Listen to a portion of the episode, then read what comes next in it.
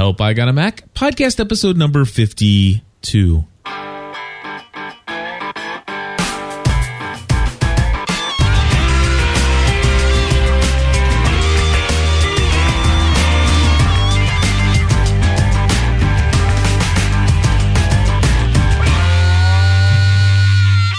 Everybody, and welcome back to another episode of Help I Got a Mac. My name is Cliff Ravenscraft. Hey, my name's Chris Biting. And Chris, welcome back to the show. We have another wonderful full episode of wonderful content brought to you by none other than the GSPN.TV community and all of their questions and comments and feedback.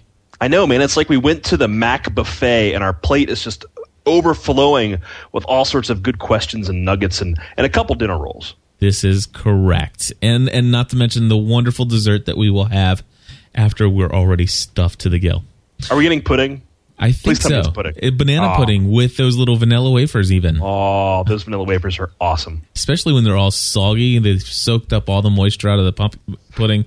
That is good stuff, man. Now It I'm is. hungry. you don't know this, but on Monday nights, since we start at seven, and because of some of the other scheduling things going on with the kids and running here and there, I don't have dinner until after Help I Got a Mac. The same thing, man. I, I don't eat until I, I get done with the show, too. I consider it kind of like my reward for doing a show because if I ate beforehand, I'd probably be all sleepy and not want to do the show. There you go. So that's what it is. Exactly. So, hey, Chris, we always like to start the show off by, t- well, we we should be starting the show off by telling people who we are, what we do. What is this podcast? This podcast is devoted to the new Mac user or, or someone who just, you know, just got a Mac or thinking about getting a Mac or want a little bit of a refresher course on their Mac. Uh, we go over a lot of user feedback. Uh, we also talk about a little bit of Apple news, and we also talk about uh, the things that we're doing uh, with our Macs at the present time. Exactly, and of course we t- we also touch, uh, th- toss in there just a ton of iPhone stuff because well this this little device in our pockets is just so amazing. It is. It's made of magic and unicorns. I think so. So let's see. Uh, what do we have as far as news before we get into this feedback awesomeness? Sure. Uh, the first thing is Apple releases firmware today, just like an hour ago, that fixes the trackpad problem that people were having on new MacBooks and MacBook Pros. Uh, what was happening is, you know, that new the new MacBook has that new glass trackpad. Yeah. And what was happening is it wasn't registering clicks properly. A lot of people have been complaining about it, and Apple finally addressed it today with a firmware update. That's amazing. So, so a, a registering of a click was actually a software issue and not a hardware issue. Could be hardware if it's firmware. If it's a firmware update, it could change like the hardware how it talks to the uh, to the Oh, okay, to the you know the mechanism inside the trackpad. gotcha, gotcha. Well, that's good to hear. I'm glad that they have a fix for that, and I'm hoping that uh, we'll hear a lot of results from people who have the brand new MacBooks that says that that fixed it for them. Yeah, I'm seeing some stuff on Twitter. I haven't seen anything as far as you know, hey, this fixed my problem or anything. But a lot of people are saying you know they're relieved that, that the fix came down. Yeah. So uh, the next thing is uh, Mac OS 10.5.6, which is another point release, uh, an update to the system, which is 10.5.5. Uh, could be out as early as Friday. They just released uh, the la- the latest beta build last week with no issues, and the ones that they were releasing before had issues with MobileMe and things like that. So they've been addressing a lot of that kind of issue, and uh, hopefully it could be out Friday, if not probably next week or two. So okay, because here here's the thing. All right, on the Windows side of things, we always had, uh, you know, basically you had your, you had, well, I guess we would have uh, Windows XP, and then you have Service Pack One. But before, between Windows XP and Service Pack One, you always had these Tuesday releases of security patches and all this other suggested updates, and then you had your critical updates, and then you know they pretty much roll everything into Service Pack One, and then you know you go back to your regular updates every now and then. Um, Yep. How does this relate to these t- OS X ten point five point whatevers? Well, uh, yeah, the, these point releases are kind of like mini service. I, I would say they're, they're somewhere in between those Tuesday updates and a service pack. Um, a lot of times, what Apple does is they'll release critical security updates, you know, on a monthly basis or so when they come up. There not a whole lot of security updates come up like Windows, just because the, the sheer number of people using Windows and banging on it. Uh, but the point releases generally contain a lot of driver updates and things like that, so they're they're very significant. And um, you know, it really this is about the time when when OS 10 point whatever because the way it works is OS 10 is the operating system. Then the the point after that is the the major releases, you know, 10.1, 10.2, 10.3 and so on. We're at 10.5 right now. See- and then the point releases that happen after that are just kind of tweaks and upgrades to that to that major point release. He, here's here's what I'm wondering, and, and I'm going to play the role of a of a of a possible Mac switcher. Sure. And and you know I've been a, I've been in the Mac community now long enough for just over a year and a couple months that I understand this stuff now. But I just want to just say that we gave Vista. I mean, before Vista came out, I mean Vista has enough issues of its own without us needing anything to to pull out point out anything wrong with it. But before we knew Vista sucked as bad as, bad as it does. Um, and as bad as it did. Before it came out, when they started to announce Vista was coming and that they were going to have Vista Home, Vista, I mean, sorry, Vista Home Basic, Vista Home Premium, Vista Premium Plus. I mean, there were like six or seven different options and flavors of Vista and and I must say that you know, and and I heard a lot from the Mac community. You know, you've got all these people saying, "Well, you know, this is horrible. Who who's going to know what to get?" At least with a Mac, you go and you get this. And I remember getting my Mac, and I, I remember starting using some software, and I was going, I was all excited. I thought everybody should be using the same software I'm using because it's totally awesome. And I've got my friend telling me that he's only on ten, he's on OS X ten point five or point four point something, and he says he's got Panther, but I have um, Tiger, and then all of a sudden there's this leopard coming out. I will tell it, it, it's just as confusing. I mean, not to you and I, Chris, obviously, because we've been Right. around it. But do you see how that can be confusing to people? it's kind of confusing. I the way they do it though, it's just you know every Sunday it, it tells you hey it, there's an update or you know it, it'll run software update just to see if there's any updates. I, I don't think it's that confusing just because there's a piece of software built in the operating system that kind of keeps track of it for you. No, I understand that. I understand that. But I'm talking about like, what if if I was a brand new Mac user and uh, I was browsing some sites looking for some brand new software, and it says, "I'm sorry, um, you just just so you know, this does not this is not yet going to work on the Leopard oper- operating system. Uh, it only works up through the Tiger OS X." I haven't seen any that have been like that. Have you? I, I've come across it, you know, here and there. It's, it's I mean, the the only one I can think of that, that may do it, you know, right when it came out was something like Pro Tools. yeah. which you know obviously if you're using something like like that you're probably more than just like my mom Right. you know what i mean who would just buy a computer and not worry about it i think for a majority of the people something like that isn't going to be as big of a deal as maybe something won't run if you don't have the latest version Yeah, well here here's the question I have though. Why why the numbers and the names? Why can't they just choose one or the other? See, I can definitely understand, you know, it, I I understood, you know, Windows 98, Windows ME, Windows 2000, Windows XP, Windows Vista, you know, and, and I can understand Mac um, I, I can understand panther, and then I understand te- tiger, and then I understand there's leopard. But but with with the Mac, there's not only just they don't. It, it's it's interchangeable. It's like 10.5 is leopard, right? But 10.4 is tiger. 10.3 is something. It's like give us one or the other is, is what I'm suggesting. well i think what happened was that these were the internal code names for the software and it just it just everybody just started calling it that and it, it kind of sounded cool Yeah. But you know, but behind like Windows XP and, and Windows Vista and even Windows 7, Windows 7 is actually Windows 6.1.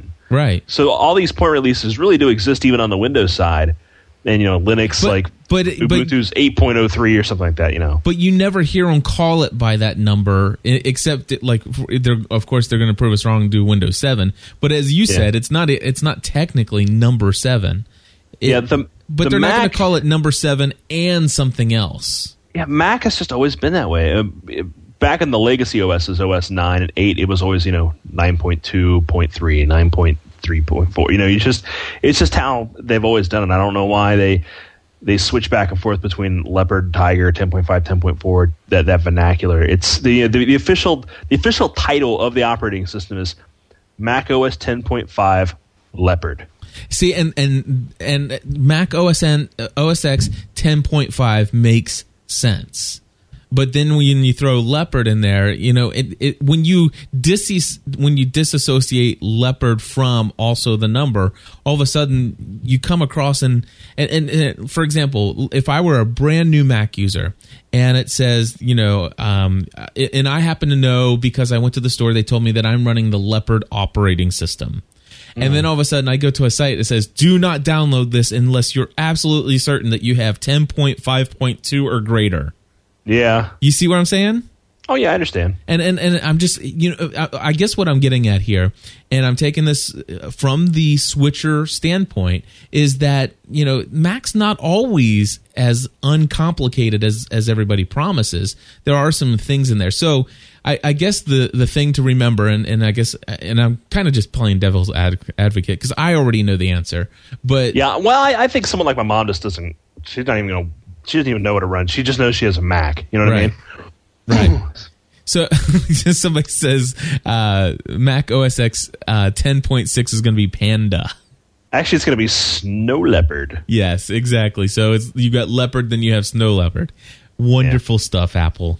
I'm, I'm Well, just you know what? If it was if, if it was all cut and dry, we wouldn't have a we wouldn't have our cool jobs doing this. That's correct. And so for everybody out there, 10.5 point anything is leopard. 10.4 point anything was the operating system before this one, which is Tiger. 10.3 point anything was Panther. And of course, 10.6 once it once we eventually get to 10.6 will be not leopard but snow leopard. And Yep. Just in case Yes. you wanted to know, Ten point one was Cheetah. was it? 10 yeah, ten point two was Jaguar. See So- that yeah, pa- Panther. I, I never even saw a Panther system, uh, and Ti- Ti- Tiger was my first operating system, and you know what? I, I liked it, and um, you know I, I upgraded the Leopard, but honestly, eh, you know it, it it it I do everything pretty much the same as I did back in the day. I got really excited about Spaces for a while, and then I got bored with it. Yeah, I don't use any of the real new features to be quite honest with you. And I, I did format an external drive for use with uh, Time Machine, but I haven't got around to plugging it in yet. anyway, anything Oh, well. else? Anything else going on uh, with uh, news? Yes, Apple discontinues the 23 inch display today. Wow. Yeah, So- it's going the way of the dodo. So get it now. Go and uh, go to the refurb site. They'll probably start slashing the prices. I think you can get it for like 700 bucks, which you know it, you can still buy a Dell cheaper than that. So this was just an external display, like a cinema display. Is that what that is? Yeah, yeah, Okay. yeah. Because the the 24 inch display is coming out any day now. So you th- is there a big difference between a one, one inch of a display? I don't know. I don't either. The new one's got like a it's got a MagSafe connector and things like that for the laptops. So for the uh, I for the laptops. So, so, so tell me why why is that important?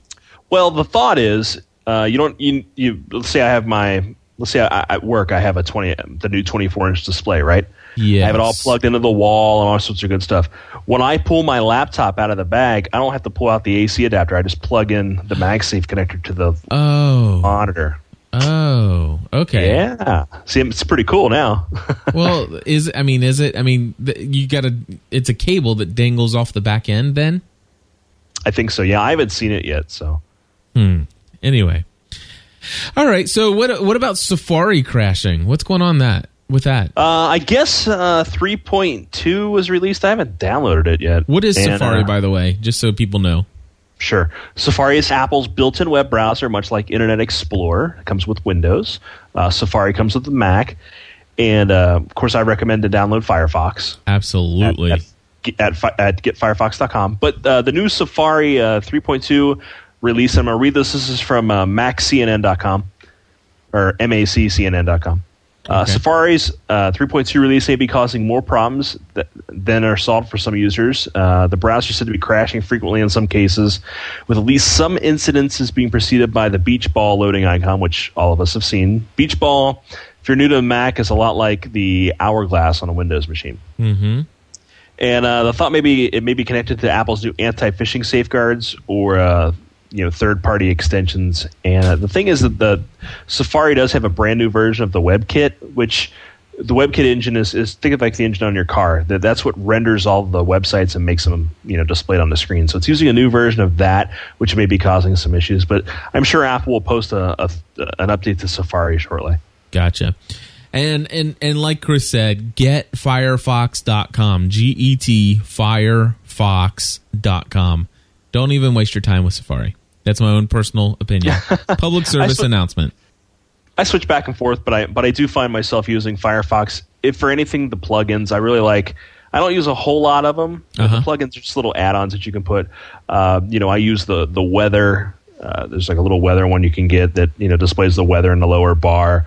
Um, I use another one called Screen Grab, which allows me to grab screenshots, and I use that for my job. And actually, my company ShareThis.com has a plugin that you can install on your browser to use our our tool anywhere on the internet, which is cool too. So. Cool. And and far as uh, if you guys are out there looking for a Firefox extension, for those of you who are switchers, but you're not completely switching to the Mac, you're you're just uh, getting a Mac, and you're going to be going back and forth between two machines, PC and Mac. I definitely highly suggest. Oh, and and even for those who are going strictly to Mac, but are going to install uh, Windows XP in either Parallels or using Boot Camp, and if you don't know what those terms mean call us, ask us on the voicemail line to answer the question. We'll tell you what they are. But anyway, if you're going to be running your Windows XP on your Mac Intel based system uh, and you have Firefox installed on both, I definitely suggest that you get Foxmarks. And it is a it is basically a bookmarking synchronization synchronization tool that is simply uh, outstanding. I'll tell you what, it has revolutionized my life. And being one that actually, I'm the type of person I, I am on five different computers consistently. And everywhere I go, I have the same bookmarks consistently synchronized, and it's beautiful. That is cool. It's amazing because a lot of my computing is all done via web services, Google Documents, forums, and and to so many other online places. And here at the house, between all of our systems, I have one drive uh, that is on the network. It's a networked drive called Media Drive, and I pretty much have everything synchronized or store onto the Media Drive. So. And you know, I'm, I'm pretty much. It doesn't matter to me if it's a Mac or a PC anymore, or a Linux machine, or whatever. BeOS. Yeah, BeOS, whatever that is. Uh, that's a, that's that's a story for another time, my friend. It is. That could have been that could have been Mac OS 10, but All right. So, uh, any more news? uh, that is all that's happening in the world of Mac right now. We're patiently waiting for the 2.2 iPhone update, which is rumored to be in the next 10 days or so, but I, I wouldn't hold my breath. Gotcha. All right. Well, we do have a lot, and I do mean a lot of voice feedback. Some questions in the forum were posed. We got lots of great stuff. So uh, let's start. do it. Let's start off with uh, a brand, a relatively new uh, member of our community, and her name is Kylie Mack, and we have a voicemail coming all the way to us from France. La France. Hi, Cliff. This is Kylie once again, calling from Paris, France, and the Katie and Kylie Mac podcast. Today's question is for help. I got a Mac. I have now made the emotional commitment to get one of the new MacBooks, thanks to episode 51 of Help. I've got a Mac. But today's question has to do with the difference between iWork 08 and Microsoft Office 08. Is there any advantage to one or the other? Previously, I've gone with the the Mac options themselves, but now that I'm in an academic environment, I'm leaning toward what other people are going to be familiar with, which is Microsoft Office, because not everyone can be part of the fabulous Mac world. Some people can't make that leap yet. But I'm I'm still debating. So I'm looking for um, pros and cons or any comments that you or any of the other listeners might have. Thanks so much. Bye. Well, the good news is that we have Kylie in the chat room with us, uh, Chris. So therefore, we're going to be able to get any kind of clarification that we might need. The question, Sure. the question I have before we approach the difference between using uh, Microsoft Office on the Mac and uh, the iWork solution. My question is, what is the primary use of this software? And uh, so I'm going to ask a couple questions, and that way she can respond to them in the chat room. And then we can, before while we're waiting for some answers to these, we can go ahead and talk about some of the just the general differences. So the question is: Are you going to be using them for presentations, like to do uh, PowerPoint presentations? Are you going to be doing spreadsheets? Um, and if so, uh, what kind of spreadsheets are you going to be doing? Or if you're going to be doing kind of like, are you going to be doing book reports and stuff like that? That has to be uh, everything else. So here is the skinny of this, Chris. What's the price on uh, Microsoft Office 2. Point, or 2008 or whatever is out there now? It depends. There's a couple different SKUs. You can get um, the Ultimate Super Deluxe Edition. I think it's about four hundred dollars, Okay. and then you can get uh, the Student Teacher Edition, which is about one hundred and thirty dollars, one hundred and fifty dollars. Uh, the big difference between the two is the licensing agreement. Uh, you have to be a student or a teacher to use the Student Teacher Edition, obviously, and you can install it on three Macs at one time. The uh, the normal one you have to be you know just a regular Joe, and you can only install it on one machine. And how much is that one? Regular Joe. Uh, it's like 400 bucks, Okay. And student one is how, about how much? about 150. Okay. Okay. This is U.S. dollars, not not uh, euros. Now, uh, iWork here in the states is seventy nine dollars, Mm-hmm. and it comes with a word processing program uh, called Pages, which is equivalent, you know, as far as you know what they do to uh, Microsoft Word. It comes with a presentation program called Keynote, which is equivalent to PowerPoint, and it comes with something called Numbers, which is an, a spreadsheet kind of like Excel. Uh, Office does come with a, an email program that's a little bit like Outlook, if you've used that on Windows, called uh, Entourage. Okay. So so there I mean the price difference I mean obviously iWork is a bit cheaper. As far as compatibility, here here are some of the things that that I'm the only thing I would concern myself with. She she did say that um, in her voicemail that she wanted to use something that everybody else was used to using. The problem with that is is that okay, everybody the standard might be Microsoft Office, but the truth is I'm still using Office XP. Well, the truth is, is when a format that everybody's using, she means a .doc file or a .xls file for Excel or a .ppt for PowerPoint. All those things can be exported out of iWork without any problem, And- and, they can be imported. So if someone writes a document in Word or someone writes something in Excel or PowerPoint, those programs can read them without really any problem. Right. So it exactly, and so um, I just recently used uh, iWork 08 for the first time in like forever to create the GSPN.TV newsletter. Which, by the way, if anybody wants to see it, you can go to GSPN.TV/list. And if you did not get one in your email inbox, then you're not on the list. And when you're at gspn.tv slash list, you want to follow the instructions to get on it. Uh, But anyway, I, I first time in a long time that I even opened up pages. And i loved it. There was a template in there for a newsletter. I kind of tweaked it for my own little purposes and created a, a neat little document to u- update people in the gspn.tv community some of the things that are going on around here and um, a couple things is it- like you said, I was able to export it as a Word document, and I wanted to kind of take a look and see what that looked like. And so when I did, I saved it to my media drive, then went over to my PC and opened it up in um, Microsoft Office 2.7 or 2007 or XP or whatever it is, and um, it didn't look the same. That uh, some of the some of the masking tools there are some there are some advanced graphical options in Oh, yeah. iWork that just make things look beautiful. which don't necessarily look that great on the PC, or not on the PC, but on the Microsoft Office side of things. So Yeah. there are some advanced graphical tools. Now The here thing is, the thing is though, if you're if you're doing you know that kind of thing, you're probably not going to want anybody else to edit it. So I would, Exactly. you know, you could save it out as a PDF. That's exactly what I was going to say next. Is that I what I did is I released that and I exported it as a high quality PDF document. So once I'm completely finished with it, it goes out and PDF is is pretty much universal. I don't know anybody that can't open a PDF document these days by default. And if they can't, there's a ton of programs out there that'll allow them to open it. Yeah. Yeah, and if you're going to be doing presentations, seriously, PowerPoint is a joke. Yeah. Keynote is is so cool, and it the it can read like PowerPoint files natively and or PowerPoint, uh, Photoshop files natively, and it recognizes alpha channels and stuff.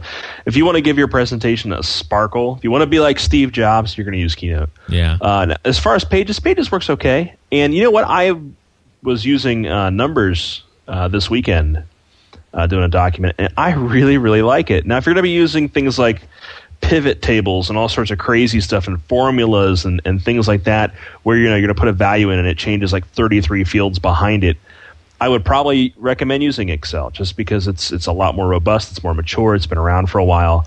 But I would say for 99.99% of the users out there who who would be using Excel, Numbers is going to do exactly what you want. Yeah. The the only thing is is and, and- again I'll, I'll caution you it it when somebody sends you a word document that they created and they send it over to you while pages will import it and open it it may not look and it may not be formatted exactly the way they formatted it. So that that's the only drawback. It, they, they, it's just not completely 100% the same. But the thing is, is, is I can't imagine what, you know, what all's changed. I, I know the interface of, of Office 2008 with the whole getting rid of the menu system and going to a ribbon. I mean, I, I haven't even used it, but even the sound of it just annoys the crap out of me. It's not it's not too bad. I I use uh, I have Office 2008. I use it all the time, but you know I don't use PowerPoint in it. I, I use Word just because it's what I'm most familiar with, and yeah, Pages. I haven't used Pages enough for me to say okay, I, this, this is what I'm going to use.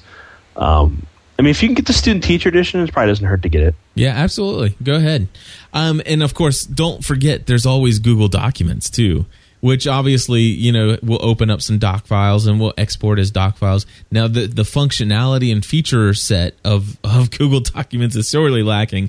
But hey, you know what? I remember using WordStar on DOS 5.0. Adobe's also got uh, their own word processor too.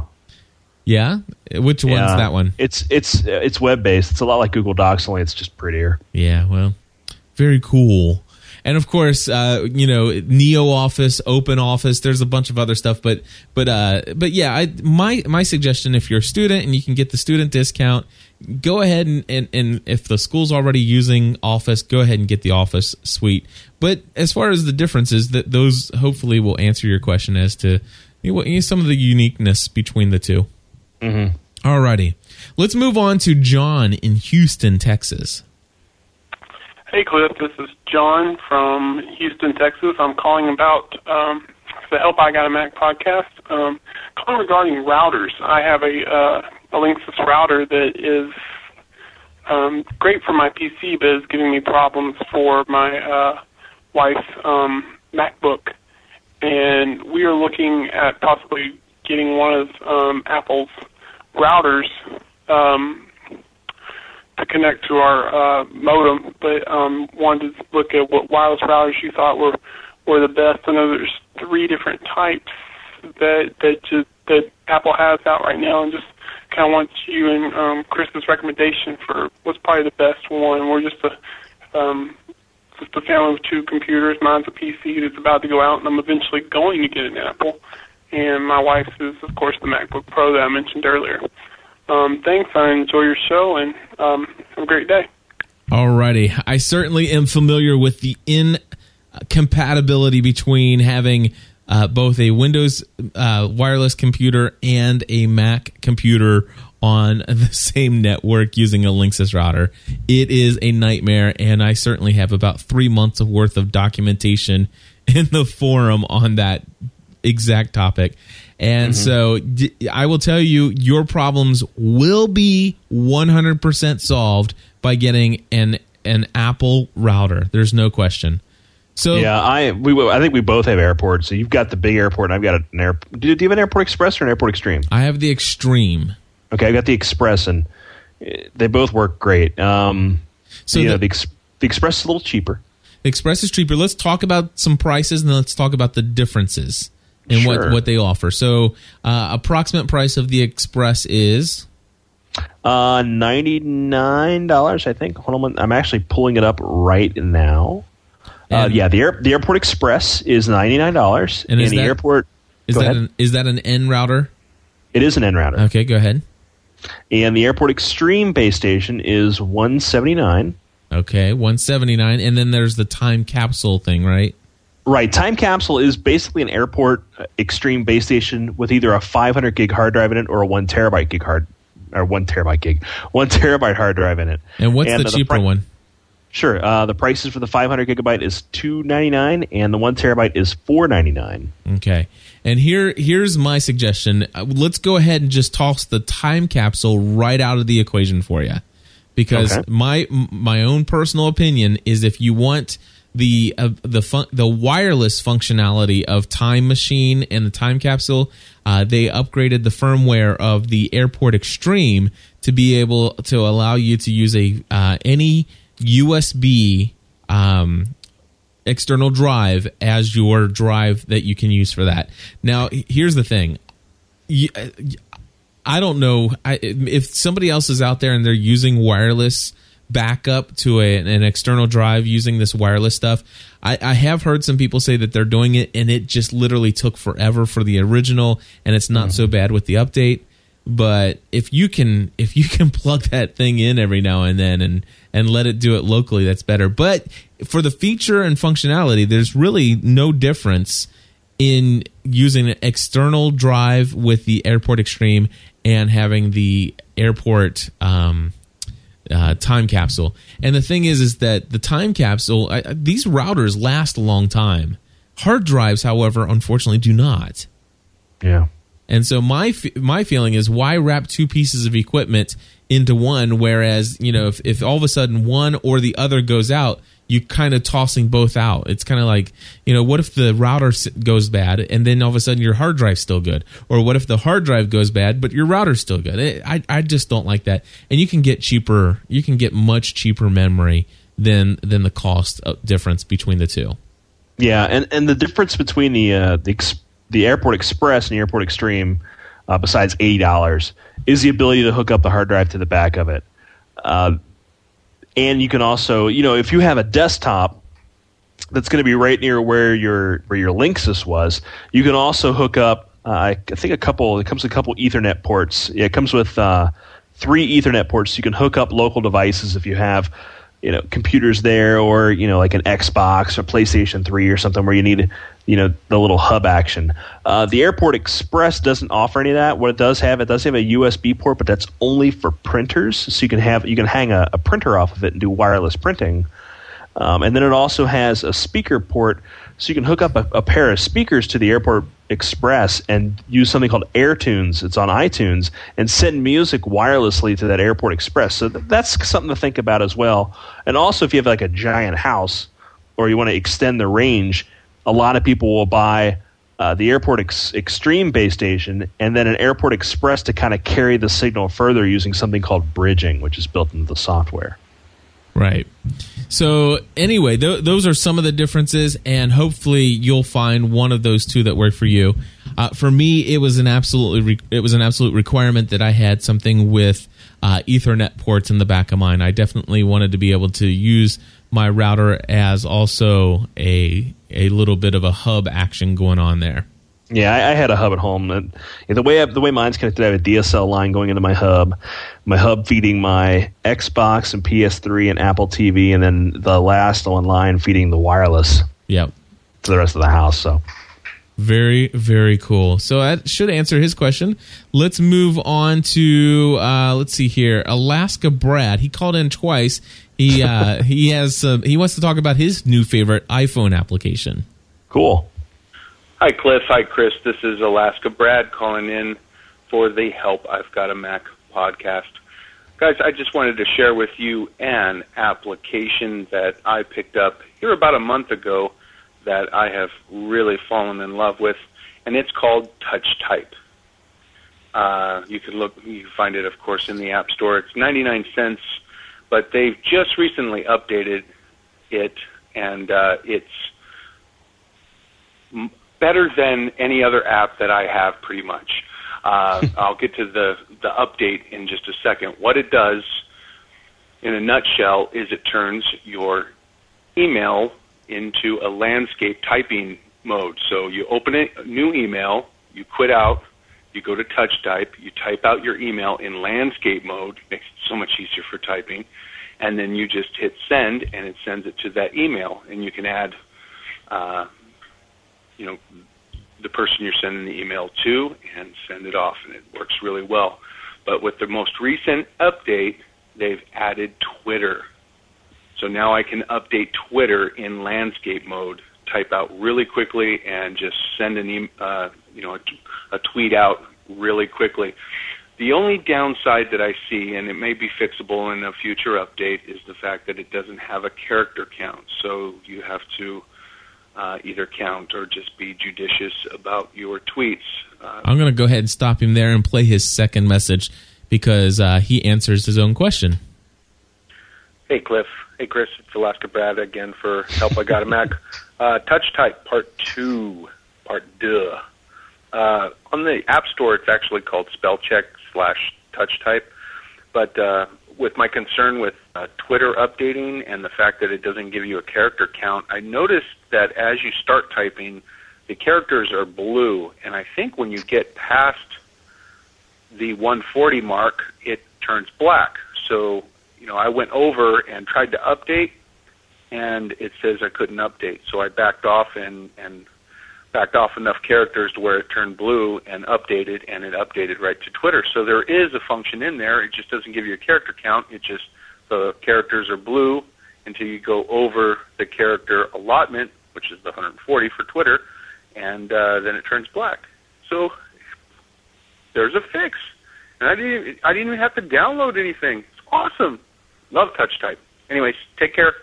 God bless. All right, Alaska Brad, thank you so much for your feedback. Have you used that one, Chris?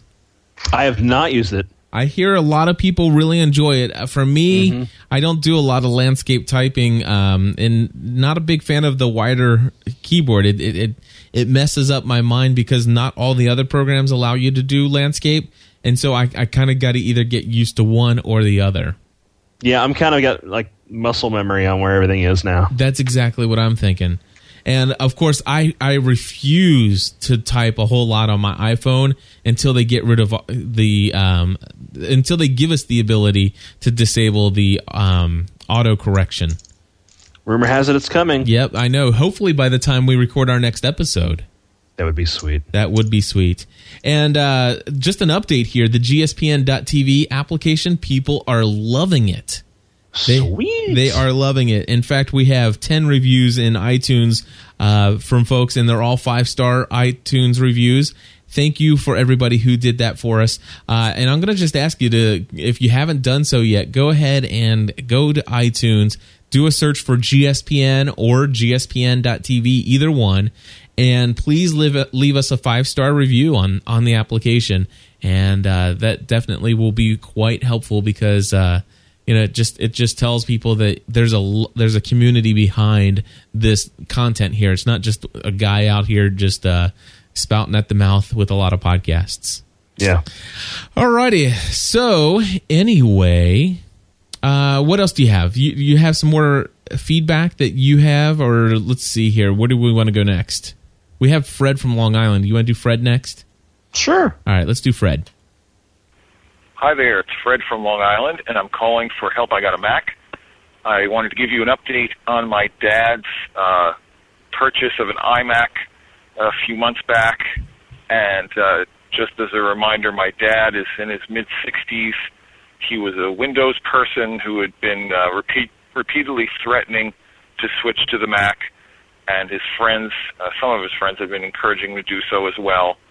And uh, a few months in now, he has essentially abandoned his PC on his desk. As a matter of fact, his next uh, chore for me to do with his computers uh, would be to gather the data from his PC and transfer it over to his Mac, uh, mostly his email and things like that. Um, so he's pretty well adjusted. Um, he's he's got some websites that he goes to with audio uh, enabled, and we figured out his audio plugins and all that kind of stuff. So uh, I think probably his one complaint is with the keyboard that comes with the iMac, uh, the the flat keyboard. He would really rather have the older style keyboard with the raised keys, and uh, he's going to be looking for that. But do you have any suggestions as far as uh, you know a particular place or model number or whatever keyboard to get if you want that the raised keys uh, keyboard like you would get on a 101 key PC keyboard, except of course with the Mac keys on it. Okay, thanks guys. I'm still uh, listening in. Uh, not fully a Mac switcher myself, but I still have that old PowerBook that I'm using, so always love to hear your tips. Okay, talk to you soon. PowerBook, what's that? that wasn't nice. No, ser- I mean I say that w- jokingly, but I mean it was before my Mac days. Yeah. Is that is Um, that like a is it is it the laptop before the MacBook? It is. It's Okay. the- it's it, yeah. Okay. I mean, uh, yeah, you know what I'm saying. I wasn't like mo- mocking him. I was like, it's like, what is that? Yeah. Uh, now, as far as keyboards, uh, a company called Macally makes makes good normal keyboards. Normal keyboards, Macally. Is that Macally.com? It's M A C A L L Y. Their site's down right now, but they do sell them on uh, sites like Amazon. You can always get Logitech. Logitech will generally put both symbols on the keys. Okay. So Very cool. And if anybody else has a favorite keyboard that they like, just do us a favor. Go to gspn.tv slash forum. Go to the Help I Got a Mac section, and you will see a uh, note in here. It says Help I Got a Mac episode 52 show notes. And you can go right in there and answer, you know, put a link to your favorite Mac keyboard that maybe you use. That would be very helpful to Fred and Fred's father. Anyway, um, I'll tell you what, that ends our voicemails. I do have uh, some things that I pulled out of the forum here this past week. And the first one comes from Chris K. It says, As I was chatting with a friend in Yahoo tonight and watching a video podcast, my screen went all funky. For those of you who played NES, my screen kind of looked like when you used to insert a cartridge but didn't get it in all the way, and those vertical lines on the screen. I sure hope someone remembers this. Uh, laugh out loud. I got a let's see here. I got pink and white vertical lines across the whole screen on mine, and nothing could be typed. So I rebooted and got the same thing, and there was a block around the Apple logo on the boot up screen. It takes forever to boot, and then it goes to a light blue screen, uh, the to the light blue screen that you get before the desktop, uh, and it just just stays there. So I called Apple, and I've got let's see, and I have nothing but rave reviews for their technical support. They answered within two minutes, and when they had to put me on hold uh, to look things up, I was on hold for about three to five minutes max, and they always apologized profusely for the long wait, uh, which was to me not long at all. The long and short of it is the only way I could ever get back to the desktop was going to into safe mode, and the lines were still there. The guy says it sounds like a bad graphics card, which kind of makes sense. And he made an appointment for me for the Apple Store. Uh, I'm glad that it's all what it's all still well within the warranty period. Hasn't even been 30 days, and I'm going to be buying Apple Care too. I'm using my old PC. This is uh, this is making me really appreciate my Mac. I'm not upset with Apple or anything. Sometimes new parts go bad, and that's why they have warranties. My brother had a similar thing with a Blu-ray drive on his new PC. That's all. Just wanted to update everybody on this. At least I, uh, at least I can still be online. Uh, and then he says, singing. Always look on the bright side of life.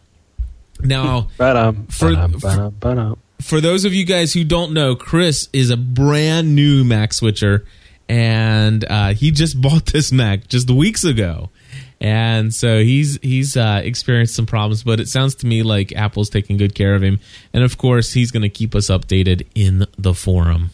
Yep. Yeah. Anytime you have a problem like that, take it back. Yep, they'll take care of you. All right, from Josh Thompson, he says, "Hey Cliff and Chris, how are you guys doing? I love the show, and I have a couple quick questions. Number one." I'm new to Flickr and was wondering if there's any way to upload photos directly from my iPhone to the Flickr website. Chris, do you have anything like that? Uh, no. Okay. I do know that I I kind of came back with a couple suggestions as far as that goes. If anybody is aware of some Flickr applications, some upload applications for Flickr, go to Help I Got a Mac, look for Help I Got a Mac episode number 52 in the forum and and respond with some links to maybe some that you use. Uh, but I, I do know that there are a lot out there. The only thing is there a lot of them are paid for applications to be able to have the ability to upload to Flickr, and it was just never that important to me. So uh, I don't have any other answer. He also says I have the iRecorder or iPro Recorder application for the iPhone. Uh, you are able to email recordings, and was curious if this would be an acceptable way to e- send in questions or comments to you guys. The sound quality is awesome, and the answer to that question is absolutely yes. You can always use those programs, and if it says it'll email it to us, by all means, email us feedback at gspn.tv. And you know what? I was wrong. We still have two more voicemails left. Do it. Well, before we do, let's read this last email I got or message from the forum that I got from Chris K. Hey, Cliff. Okay, maybe not a whole show, but I would find it interesting in one show if you guys explained what it is about Macs that make viruses virtually non existent on them, besides the fact that there are more Windows machines and it makes them a whole much bigger target. I love hearing about how things work and uh, think that people would be interesting in hear- interested in hearing about this. Let's talk about that real quick. Sure. So uh, obviously, the fact is, is if you're a virus writer, and and I know he says outside of this, but if you're a virus writer and you wanted to uh, infiltrate as many systems as possible, you want to go for a bigger target. And so, if only a very small percentage of people use a certain operating system, it doesn't make sense to write a virus for that system Right. that that's the short part of it now Yes. the thing is is that there are some other things uh, that are different about the mac number one is the security and the uh, some of the the built-in security such as you can't really install anything that modifies your system without entering your password Right.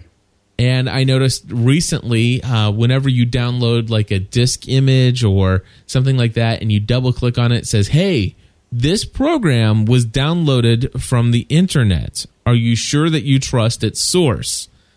And so th- there are some things like that. Now, on the Windows machine, it's not always that easy. And you have No, yeah, it. Yeah, there's a lot of chances where it'll it'll automatically uh, you know install things. And now um, Vista's really kind of changed that with the, the the user control and things like that. Mhm. And you don't see it on Vista as much. I really can't you know speak as an authority on it just because you know I don't have one. Uh, but yeah, that that's really the main reason why you don't see a whole lot of viruses and stuff. And that it, you know the fact that not everybody uses a Mac is a huge reason why you don't see a lot of those. But also we've got to kind of have that walled garden around where you know it does take someone's intervention of typing in their password or hitting you know OK or whatever in order for it to go to go beyond that. Yeah, and also in Internet Explorer they have active active X controls and stuff like that, where they where these virus writers can really use a lot of social engineering to to create diff you know the, the buttons and stuff, and and they can really entice you to push buttons that you otherwise really wouldn't have if you really thought about it. Uh, Yeah, there's ones that look like uh, that look like you know Windows button, you know Windows dialog boxes and stuff. Yep, and and basically it's like, and of course, you've got these things where it says, "Hey, you've got spyware on your system. Click here to erase it." And it's like, "Okay, we're going to install our anti-spyware software. Click make sure that when it pops up that you click trust this site." and all this other stuff. And and it, it's a little bit of social engineering. A lot of that stuff really doesn't get by on the mac side. Even, if they were to write it it it seemingly uh, has some things there. The other thing is, is if you're running your Mac behind, um, if you happen to be running your Mac behind a firewall or your PC behind a firewall, honestly, that's going to really help you quite a bit as well. And by a firewall, I, I simply mean like a hardware router has uh, what they call a NAT firewall in it, and that keeps out a lot of stuff. Yeah. So I, it's it, it really is. I think that the, I think the fact that PCs are a bigger target is really the biggest excuse. But there are some other things. That, now the thing is, is that you know you still want to be cautious of emails. Now uh, I had an email. Give you a perfect example of this. I had an email come in from a friend of mine who I trust immensely and he sent me a file that he says, "Hey Cliff, you know you were talking about parallel parking in one of your uh, email or in one of your recent podcast episodes. I thought you might get a kick out of this video." And he gave me a, uh, in, in there was an attachment, an email attachment to this, and it was an ASF file. And I have never seen an ASF file, but it turns out it's just a simple video file. And I yeah, it's a container file for uh, streaming content for for Windows Media. Yep. And so I emailed him back and I said, "Hey, you know, I, I, I apologize. I've not seen this file format. Just wanted to know if you can tell me what kind of file am I opening here." And he emailed me back. Oh, he goes, he says it's a video file. It'll just stream a, a video for you. And I said, okay. And so I clicked on it. But see, I never download those things. Just you know, it, whenever I see an extension I don't know, even if it's from somebody I know, I don't open it unless I confirm that they meant to send it to me and they can tell me exactly what it is. Yeah. Very cool. All right. so let's move on to Ed Davis from South Carolina. Do it. Cliff, this is Ed Davis from South Carolina. I just wanted to say congratulations. Perseverance uh, wins out, and I'm so glad you got your application um, in the App Store. That's awesome. I've already downloaded it. As soon as I get back to the office, I'm going to write a glowing review for you. Um, I hope all of this uh, works out for you, and you get many, many, many new uh, GSPN Plus members. Again, congratulations, and we'll be talking to you soon. Thank you so much, Ed. You know the one thing they did, um, and, and did I mention this last week? The fact that when they released it, uh, just last week or the week before or whenever it was, I can't remember now. But uh, when they released it, they released it with a release date of August something 2008. Did they really? So it didn't ever make it on the front page of the entertainment category. So, so I, I blame I blame Victor Wong. Victor Wong, no doubt. So I emailed Apple and to see if I can appeal their release date and not to release it when they released it, but to actually change it to like whatever day it is when they actually make the decision. So anyway, all right, we Oh, have well. we have one more uh, feedback, and this comes from Thomas Flight. Here we go. Hey, Cliff and Chris. This is Thomas Flight from netager.com. That's N E T A G E R.com. I'm a brand new Plus member. Yay! This is my first feedback. I'm calling in for the Help I Got a Mac podcast. Okay, so I have an iPhone iPod Touch application for uh, application review for you guys. So here it is. This application is called Ambience. And What was that? basically what Ambience If does he adds some is it sound lets effects. you play these Oh. soundscapes of different things like rain. So if you've ever I know Cliffs has recorded some uh, rain falling and and I think he got Chef Mark to record a subway uh, track for him. And this has both of these, so like you could turn on the subway track and it would play this track of this subway, and then you could set a timer and in essence fall asleep to that. So it's really cool. They have all kinds of like sailboat and river and rain with thunder and rain on a tin roof and a rain on a porch roof and rain on a car with and without wipers. They have owls and white noise and violet noise and pink and blue and Man, brown noise, whatever those are. And they they just have a real a lot of great sounds. I think it's like somewhere close to 50 sounds that you can choose from. Some weird ones like snoring too. I don't know why you'd want to uh, listen to snoring, but Uh oh. What happened Oh. to him? Oh wait, he's coming back. I think I think there was just a, a glitch it's in his of audio. gross too. It's a weird sound. It's a really great application to pick up. It's only 99 cents, so again, very cheap, and it has a lot of great features. Like if you don't use some of the sounds and you're running low on space on your iPhone or iPod, then you can delete some of the sounds, kind of lessen the footprint of the application. And the developer's like constantly pushing out new updates, so it's I'm, I'm constantly checking to see if there's any new ambient sounds available. My favorite sound is the rain with thunder, and I also like the rain in the car. I love the sound of rain because I here have a little fascination with storms, kind of like uh, Cliff. So yeah, that's a great application. I would definitely pick it up if you ever find yourself uh, needing to fall asleep or relax to some neat sounds of rain or subway or whatever. hey, that's about it. Thanks, guys. Great show. Keep it up. Bye. All right, Thomas, thank you so much. That that area where he was it was silent for just a moment. He was actually trying to play one of the sound effects and for some reason Oh, it didn't get dropped in there. But anyway, uh, that was a great review. Ambience is the name of the application in the chat room. They're asking what the name of his site was. I think it was Netager, and I'll have him spell it again for you. Hey, Cliff and Chris. This is Thomas Flight from netager.com. That's N E T A G E R.com. There you go. And so, uh, Thomas, thank What- you.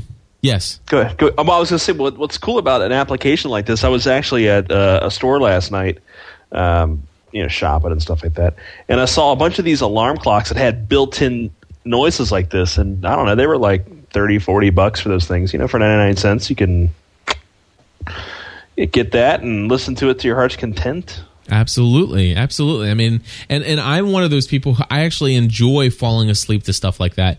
Um, he he referenced the subway uh, sounds. I had Chef Mark actually take his high quality recorder and record like an hour's worth of the subway noises uh, in New York City. And every now and then, I'll plug in my iPod and and earbuds, and I'll fall asleep to the sounds of the New York subway. And uh, just a funny side note, I was just on his site, uh, Netager. Uh-huh. Uses this uses the share this button. What up? There you go. Absolutely. So very cool stuff, Thomas. Thank you for emailing in. Now in the chat room, there's well, first of all, there's a lot of fun stuff going on in there between you and everybody and the and the different colors of noises. We won't go into all of that. But uh, before that, somebody asked, "How in the world is it that Thomas's voicemail feedback sounds so clear?" And the reason why is because he sent in an an MP3 file. So basically, he used his own recording equipment or his own recording software to to record that feedback and emailed it into us. And anybody who has a an iPhone I really want to strongly encourage you to either grab, uh, well, actually, if you're just doing it for feedback, the iPro Recorder application is great, or the iTalk application is also great. Those are two wonderful uh, ways of sending some feedback into our podcast here. Oh yeah, absolutely. There's no real need, real reason to to buy all this fancy recording gear. I mean, if you want to, Cliff sells it on his site. That's right, Um, podcast podcastanswerman.com. But yeah, I mean, you can record. You can have a pretty good recording using the phone, and uh, or or using something like I use. I use a Plantronics headset. It's about sixty bucks. Just plugs right into my Mac, and I record with Skype. And you know, it. I, I wish. I, I don't know how how old Thomas is. Um, you know, obviously I can tell he's, he's, he's, you know, in his teens or tweens or, you know, around there, 12, 13, 15, whatever. I can't tell anymore. He's in his, I would've- yeah, he's teens. I would have I would have killed to have the the the the ability the, the you know to have what what he has at his fingertips you know things like GarageBand and and Skype and you know just being able to make podcasts you know I couldn't do this when I was when I was his age I couldn't even dream about doing this you couldn't afford to buy the gear No to doubt. do something like this. And now, you know, if he become, decided to become a musician, he can record things in his house. It, it's it's just so awesome. The tools that are, are available to people now to create things. It's it's so exciting. Right.